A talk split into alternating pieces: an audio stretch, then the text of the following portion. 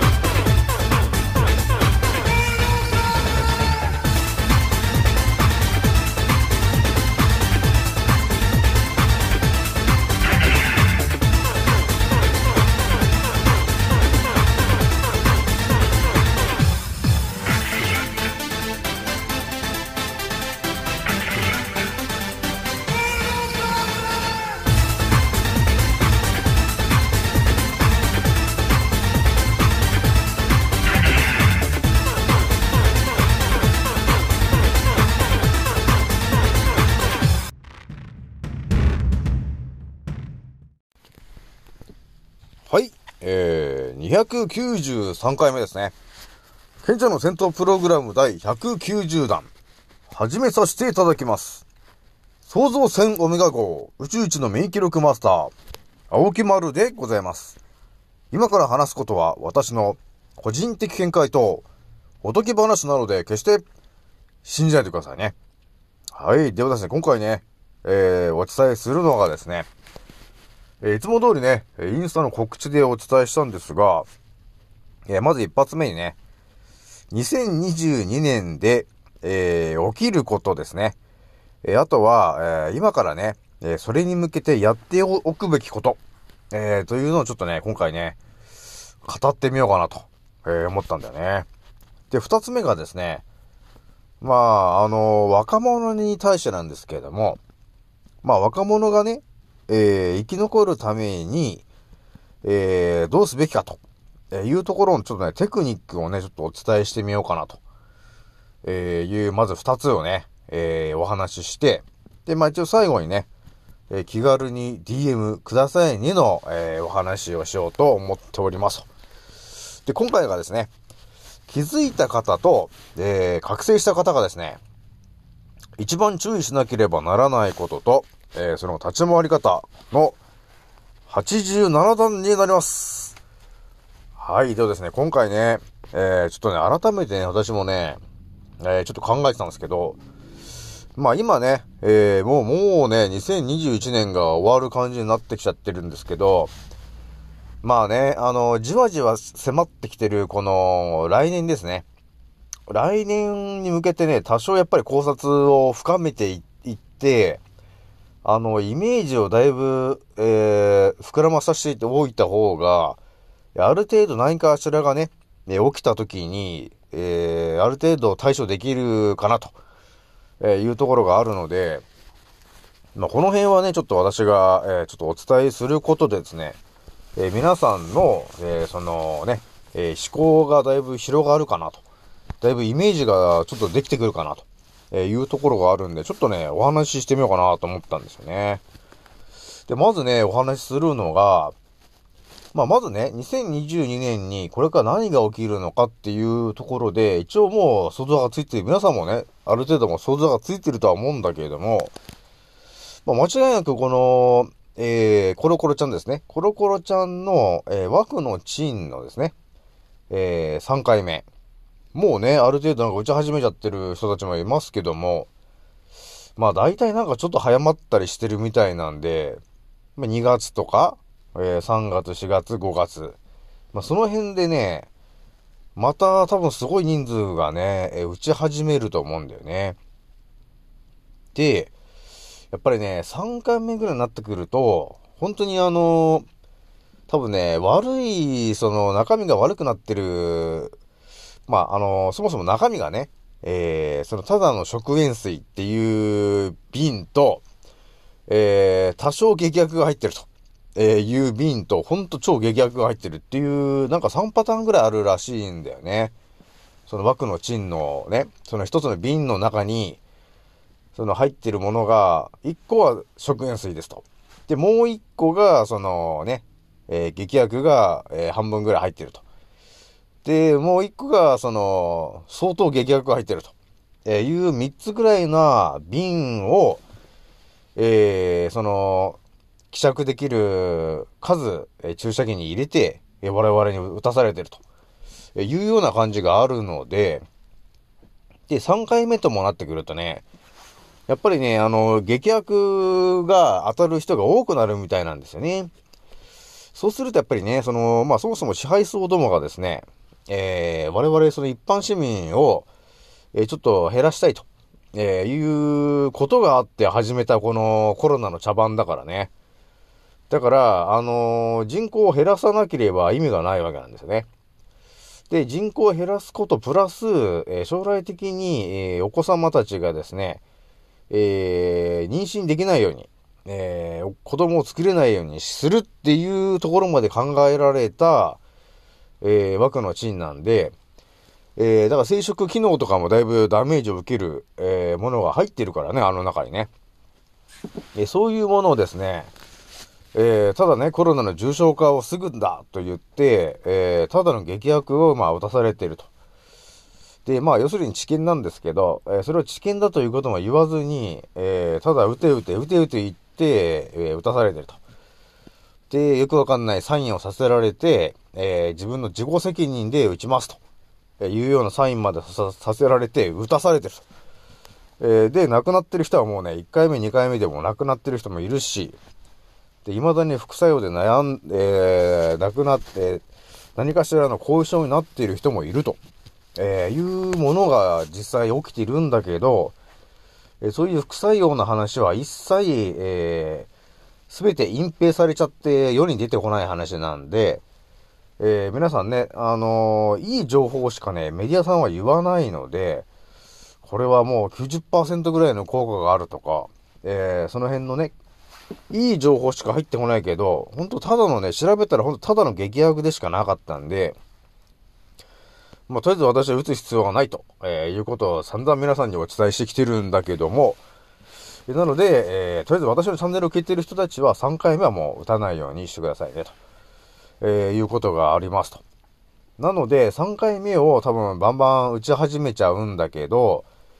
やっぱりね、あの、打ち始めて、そうだね、2、3ヶ月経ったぐらいなんで、やっぱり、えー、6, 6月、7月、8月ぐらいには、えー、多分ね、予想よりも人が亡くなっていくという構図が見えてきてるんで、そうなってきた時にね、今まではね、多分自分の周りでそこまで人が亡くなってないなと、えーいう感じの雰囲気があったと思うんだけど、来年はですね、えーリアルに、例えばクラスで言ったら、まあ、40人ぐらいいたところで、まあ、10人ぐらいは亡くなっていくような、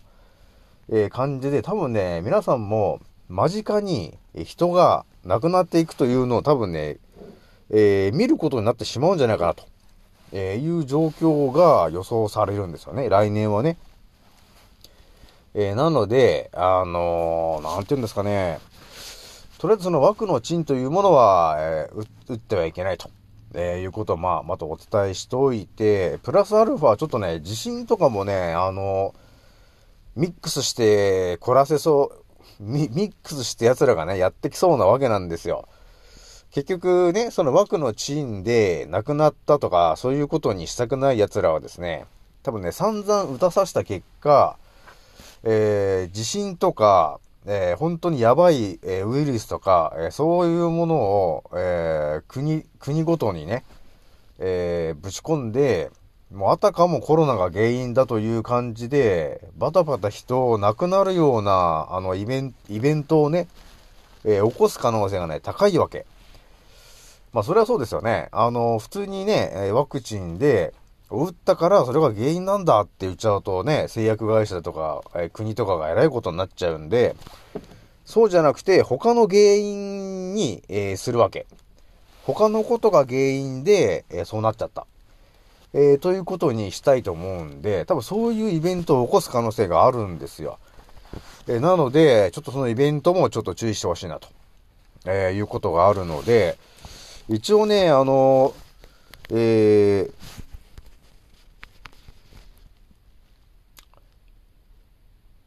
でですね、一応ね、えー一応対策を取るとするとですね、えっ、と、えまずは、まあ多分普通に今働いてる人はいると思うんだけど、多分仕事もね、あの、ワクチン打ってないとダメだみたいな話になる可能性もあるので、まずできることからって言ったら、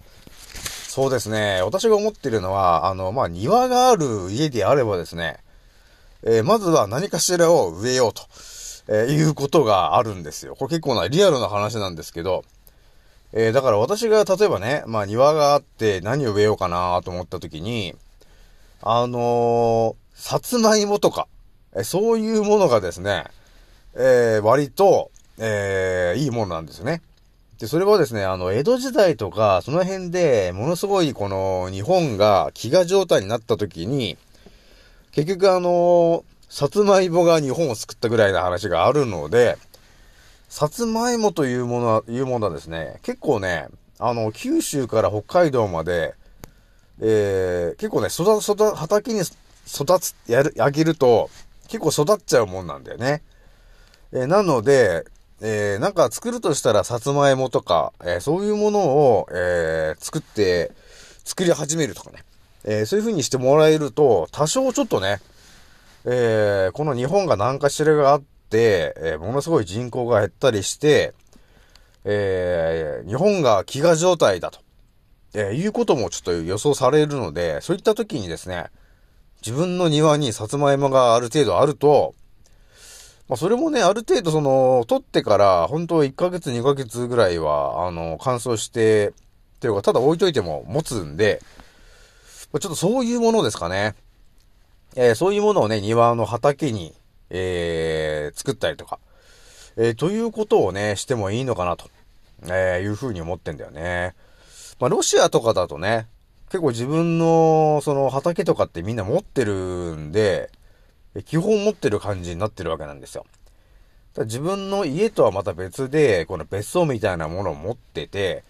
えそこでこう、なんていうのかな、みんな畑を持ってて、そこで自給自足するようなスタイルがロシアなんだよね。だからそういうスタイルをね、できる人はちょっと、まず畑があれば畑に何かを植える。えーで、植えるものは、さつまいもをおすすめしようかなと、えー思ってるんだよね。で、多分ね、さつまいとか、さつまいもとかって結構お腹の腹持ちもいいし、えー、本当に飢餓状態になった時ってね、多分ね、あの、お金の意味がなくなっちゃうと思うんですよね。お金を持ってたとしても、その食べるものが、えー、買えないとか、えーそういう時になった時に、多分ね、さつまいもが本当お金になるんじゃねえかと、えーいうぐらいなことになる可能性があるよね。だからさつまいも1個と何かを交換するとか、えーそういう感じになりそうな気もするので、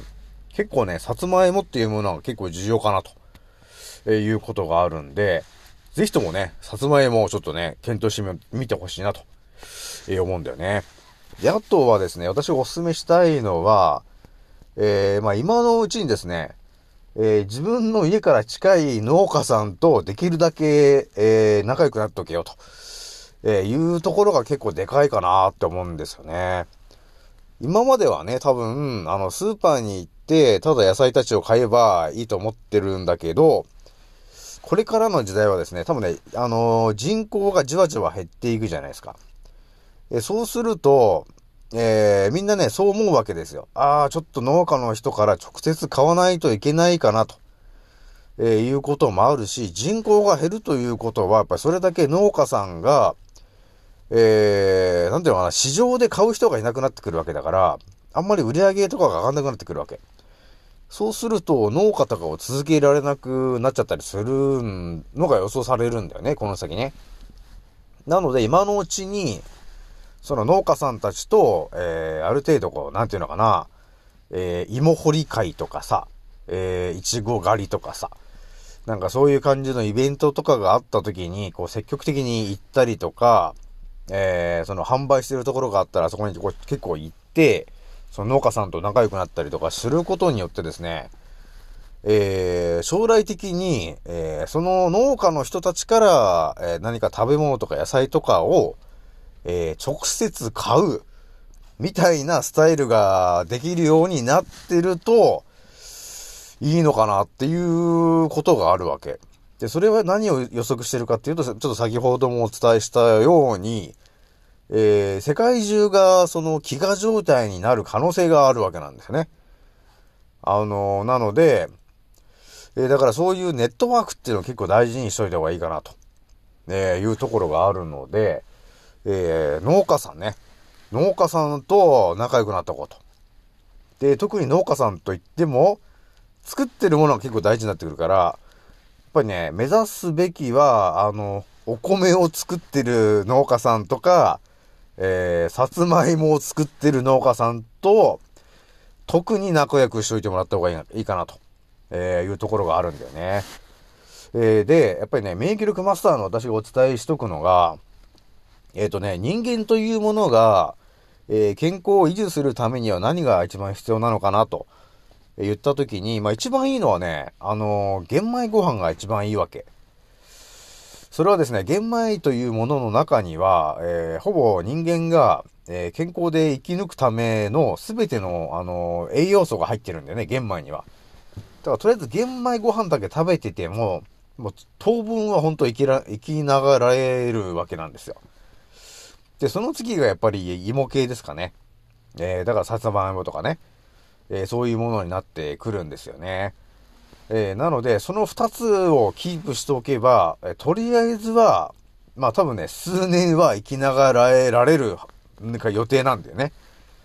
えなので、やっぱりね、えお米を作ってるところと、えさつまいもとかを作ってる、え農家さんとは今のうちに、え何かしら、その仲良くなってもらって、え直接こうね、え野菜とか買えるぐらいな、え感じになってると、えー、今後ね、えー、ね、起きることについて、そこでちょっと、え、生き残れやすくなる確率が上がるかなと、えいうところがあるよね。なので、え来年起きることをも予測して、え普通の人たちが多分ね、あ、そうなんだあ、そうしなきゃって言って行動する頃の半年前ぐらいにはもう我々ね、え覚醒した上級の我々はもうすでに行動を起こしているという、えー、状況になるんで、まあそういう形かなと、えー、いうところになるんだよね。で、あとは、私が予測しているのが、えー、来年ね、えー、枠の賃を3回目打ち始めた時に、やっぱりね、結構亡くなる人が増えるということは、えー、その、仕事系も、結局多分ね、働く人がいなくなっていくと思うんだよね。やっぱりそうすると、ほんと経済が回んなくなっちゃうと思うんですよ。えー、なので特に製造業とかは、結局お客さんが買うっていう、買う、買う人が人口が減っちゃうから、多分ね、うまくいかなくなってくると思うんだよね、製造業が。えー、そうなってくると車とかも多分ね、止まっちゃうと思うんだよね。えー、だから最後に、えー、生き残るのは多分ね、食品業界とか、多分ね、食料業界なわけ。要するに食べる、食べていくところ。え人間が生きるっていうところの分野だけが、えー、忙しくなると思うんだよね。結局だから人口が一気に減っちゃうから、そうするとやっぱりみんなみんなね、物を買うというよりも、まずは食べるものも減ってきちゃってるわけだから、えー、そこについてのお金を多分ね、使うようになるので、食品業界が伸びると、えいうところが予想されるんだよね。だからそこに一気にこう集中するっていうのが見えてきてるから、えー、なので今のうちにね、えー、農家さんと仲良くしておいてね、と、えいうところと、えー、あとはですね、その支配層どもが、え 3D、3D フードプリンターとかね、えそういうね、あのえー、また体に悪いね、食品添加物もりもりの、えー、そういう食べ物、えー、を、え一気に出してくる可能性があるんですよ。えなので、ちょっとね、そういうものは、できるだけちょっとね、え遠ざけるようにしといてもらった方がいいかなと思うんですよ。間違いなく体に良くないもので作られてるものだからね。まあ、だから味付けとかも全部、あの、食品添加物の、えー、自分たちのね、脳みそが、だけが美味しいと思ってるだけで、えー、自分たちの腸はですね、そんなもんいらねえよって言ってるんだけど、まあ、ただね、えー美味しいというところだけを追求して作られてるものなんで、まあみんな騙されちゃってね、食べちゃうと思うんですけども、え大元はね、体に良くないものなんで、えーそのね、3D フードプリンター、えーという茶番も始まる可能性があるので、えーその辺はね、えー注意してもらって、本当にね、え自然のもの。で、あとは、えっと、あれだね、えー周波数だね。周波数が狂ってないものだね。だからバランスがちょっと整ってる野菜、食べ物を食べるようにしてもらえれば、え発がん性にはならないので、え体にいいものっていうことになるので、そういうものをね、ちょっとね、目指していきましょうと。食べていきましょうと。えーいうところのちょっとお話ですね。まあだから一応ちょっとね、ざっと見えた話をザザザっとお話ししちゃったんですけど、まあ見えてる人はある程度ね、もう来年何が起きそうかっていうのは見えてきてるとは思うんで、多分ね、一番本当大事になるのは、えー食料をどう確保するかっていうところが一番になって、一番のキーになってくるかなっていうところがちょっと見えてきてるんだよね。結局ね、あの、仕事して、働いてとしても、その、食料を変えなければ、あの、多分ね、ダメだと思うんですよね。なんで、えー、まずは食料をどう確保するのかっていうところをね、うまく、えーやっといてもらったらいいかなと、えーいうところがあるよね。だから今多分ね、ワクチン打ってる人も、農家の人とかワクチン打っちゃってる人がいると思うから、それで3回目でワクチン、あのね、農家やってる人がパタって、パタパタってなくなってっちゃった時に、ほんと食べるものがなくなっちゃったりするので、まあそういうところもちょっとね、えー見越して、えーまあとりあえずネットワークね、えー食べる食料系のネットワークをちょっと増やしていってもらえるといいのかなと、えいうところがあるなぁと思ってんだよね。で、ちょっとね、まあ二つ目の話なんだけど、まあ若者ですね。えー若者もですね、えーこれからやっぱりね、どういう風に生きていくかっていうところで、ある程度やっぱり、あのイメージはね、え膨らましておいた方がいいのかなと、えいうところがあるんだよね。本当はなんていうのかな、何も知らないこのね、状態で、えいきなり来年来てね、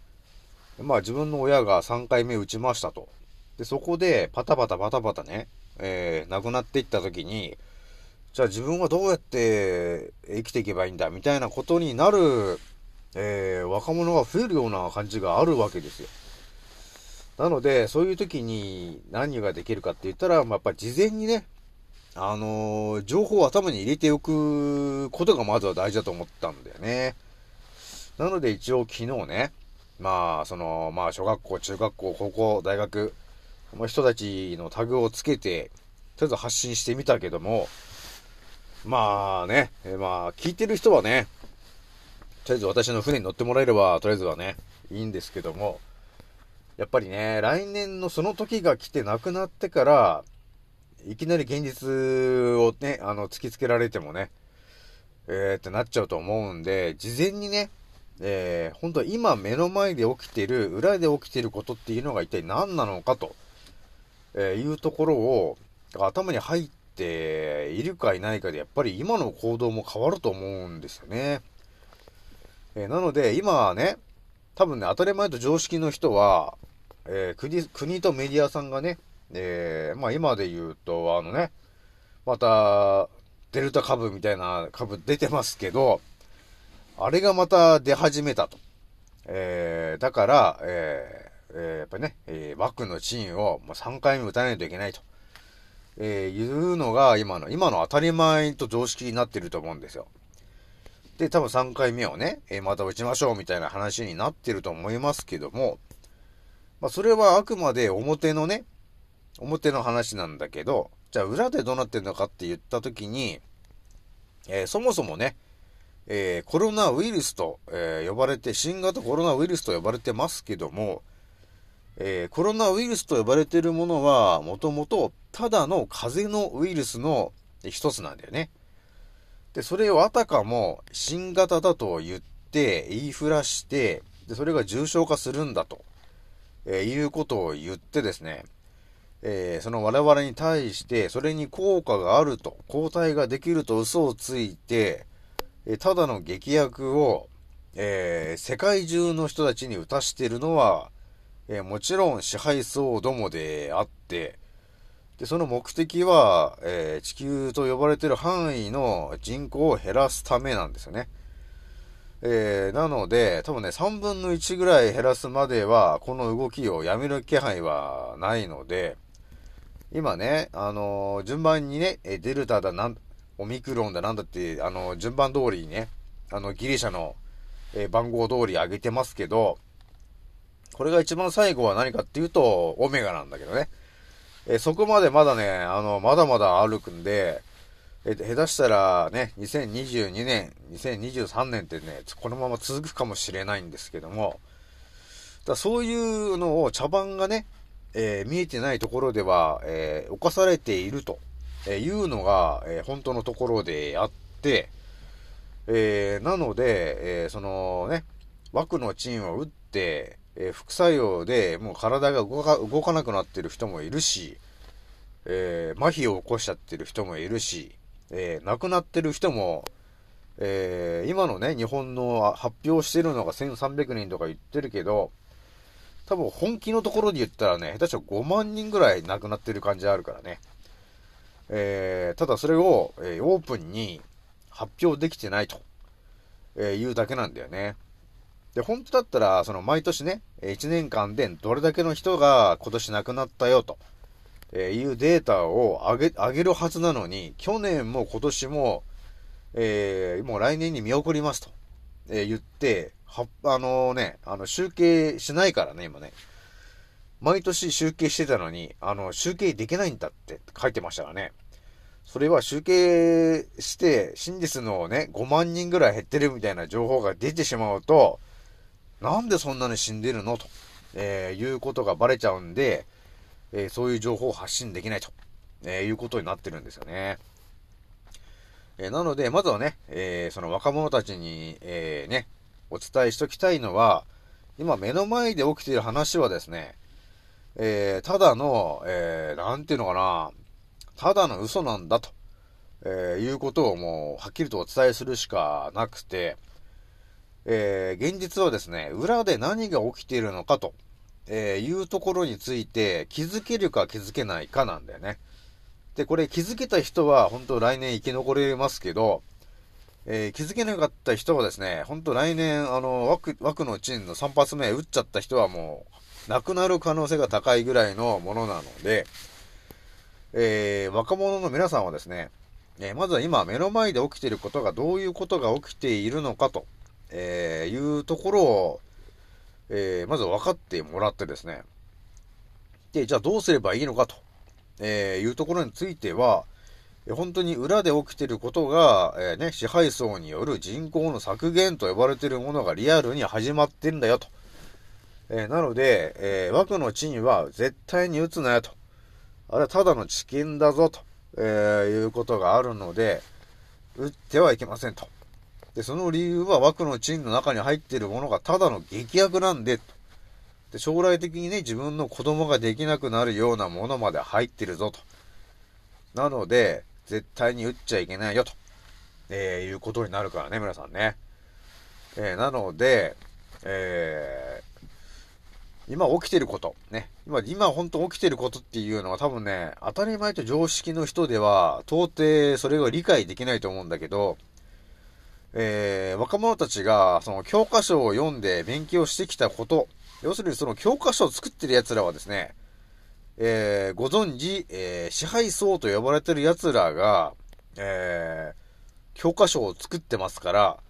えすべての歴史を捏造した奴らが、その教科書を作っておりますと。えなので、その教科書で勉強したは、今の若者たち、まあ今の大人も全部そうなんですけども、えー皆さんそれが、えー当たり前の固定概念として脳みそに刷り込まれていますと。えーなので、その教科書が間違っていたんだと、えいうことが、え頭で多分理解できないと、今本当に起きていることが多分ね、頭で理解できない可能性があるんですよね。まあ、そこについて、あの、自分で、あ、本当なのかなと。この青木村さんが言ってる本当なのかなって言って、ワクチンの中身を調べてもらって、本当激薬しかないと、えーいうところまで到達してもらえればですね、ああ、そんな激薬打ちたくないよねってなるはずなんだよね。えーそれをですね、ただ流されてる、流されて生きてる人は、えー本当国とメディアさんが言ってるのがし、ね、正しいと、えー抗体ができるんだ、えーいうことをね、信じて打ってますけど、えー一切、えー抗体は入ってません。えーただの、えー激白しか入ってないんですと。えーいうのが現実で、気づいた人たちは今、一生懸命、えー叫んでいますと。えーいうのが、えー今の本当のこの地球と呼ばれてる世界で起きてるのが、えーそれが現実、現実なんだよね。えーなので若者の皆さんはですね、まあ私のこのアンカー聞いてもらうだけでも、えー真実とかね、えーいうものがバンバン見えてくるし、えー人間の体の仕組みとかね、えーそういうものについても、あの、多分バンバン頭に入ってくると思うし、まあ必要であればね、えー私が腸内環境の整え方も全てお伝えするので、えーまずはね、えー生き残ってもらいたいなと、えいうところがあるんだよね。まあ、大人もね、えー大人は大人で、えーできれば生き残ってもらいたいんですけど、なかなかね、えー今までの刷り込みが、あの、期間が長いので、なかなか覚醒する人はね、増えないんだよね、結局ね。みんな今までの教科書で教え込まれたことが本当に当たり前という思考から、えーその考え方を変えることができないんだよね。まさかそんな国とメディアが嘘を言ってるなんて思わないからね。まあ、なので、そこに到達した人じゃないと、えー真実が見えてこないんだけども、お子様たちはですね、若い人たちはまだ、えそこまで、えー刷り込まれてないので、えー気づきやすいと思いますからね、皆さんね。だから教科書に書いてる歴史が全て嘘だと、えーいうことですからね、皆さんね。で、全て支配層と呼ばれてる奴らが、えーそのね、地球と呼ばれてる範囲の、えー人口を削減したいと。えーで、最終的にマイクロチップを入れて、えー脳みそだけ管理したいと、えーいうことを言ってるからね。それで始めたこのゲームだからね、皆さんね。だから、えーどっかでそれをやめさせなければならないと、えーいうことがあるので、で、まあやっぱりね、えー大人は大人でちょっと目覚めてほしいのもあるんだけど、若者はね、えー若者で、えー未来でね、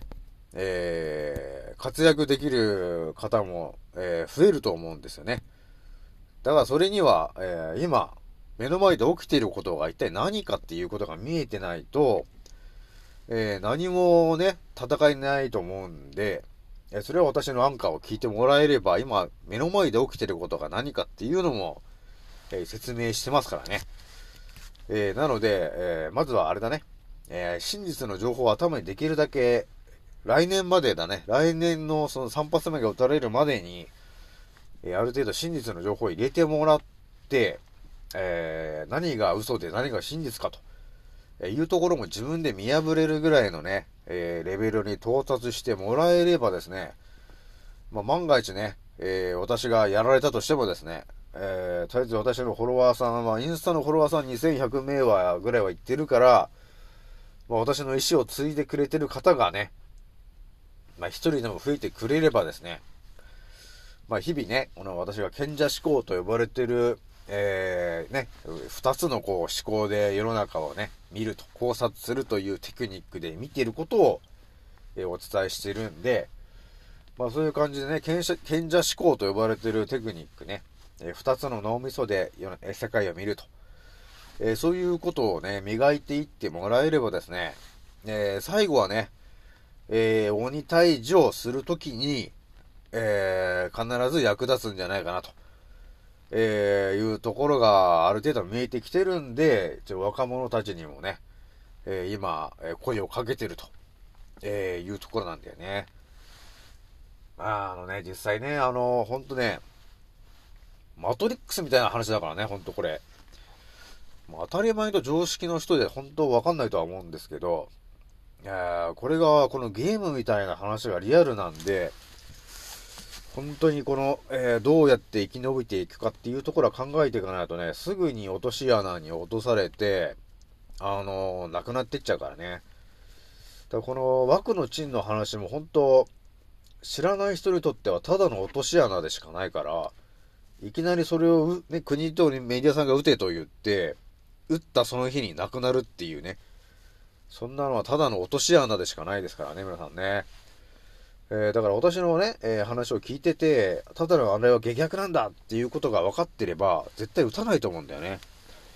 でもその情報が入ってなければ、皆さんバンバン自ら撃っていって、亡くなるっていうね。そこで人生を終わらすっていうことにさせられてしまうので、えー、ぜひともね、ちょっと覚醒したメンバーが増えるといいなと、えー思っておりますと。えー、ではですね、ちょっとまあ長くなっちゃいましたけどね。で、3回目ね、えー、3発目が気軽に DM くださいねのね、えーお話ですけど、まあ、あの、気軽にね、えー、若者もですね、気軽にちょっと DM してきてくれればですね、えー今、ね、えーこう、あれは嘘なんですかとか、あれは本当なんですかっていう多分いろんなことがあると思うんで、えその辺でちょっと疑問なことがあったらね、まあ、気軽に聞いてもらえれば、えーえ答えが見えてるところであれば、バシッとこうね、えーお伝えできますから。まあ、例で言ったらね、あの、ピラミッドとかね、ギザのピラミッドは一体何ですかっていうとか言われたときに、いやいや、あれはね、と。あの、エジプト文明というものが、えー一応あったことにしたいから、えー1900年から、あの、1950年ぐらいから、あのクレーンとかで、あの作ったんだぞと。で、あたかも、そのね、えーエジプト文明っていうものがあったことにして、とりあえず今はですね、と。今観光名所にしてるんだと。えーいうことになるから、あの、もともとエジプト文明っていうのはなかったんだよ、と。えーいう話をね、えーしてみたりとか。まあそういう話なんだよね。だから実際ね、あの、歴史で学んでることが全て正しいと、え思ってるとね、本当いや、本当その歴史のその文明も全て、ああ、そういうエジプト文明っていうのがあったんだ、4000年ぐらい前に、みたいなこと思うと思うんですけど、ね、いやいや、あれ、あの、作ったの1900年だからって思ってれば、え？っていうことになるじゃない。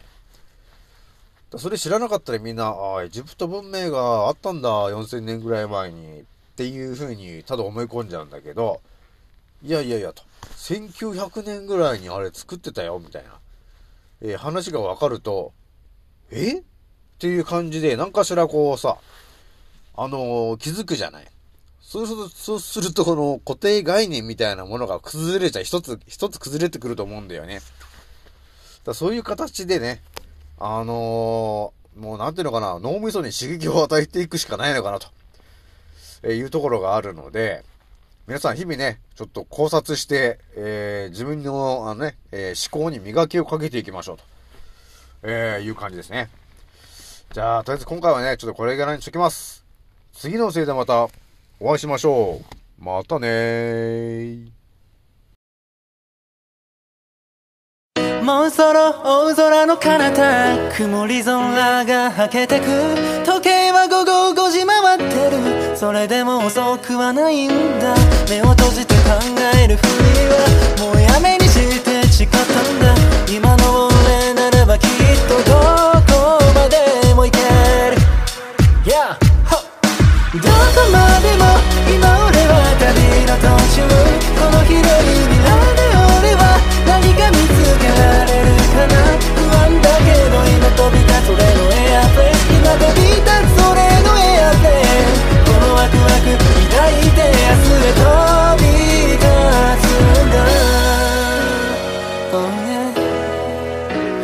着陸させる俺はまるでパイロット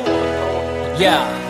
どこにでもある小さなしがらみ。に振り回されている未だに右左左右気にしないように生きるだってライフは一回きりなのにまた誰かが噂話噂話そんなくだらない時間使ってなら俺らは速攻動紹介で境界線越えて You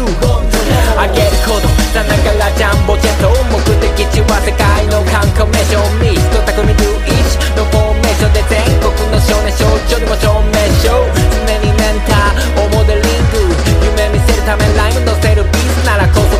谷間の上昇気流に乗っかってどんどん行く。一人一人に委ねられたストーリー誰とも比べられない苦労しいつか還元するホーミーだから今は小さな場所と飛びしゆくのみ。どこまでも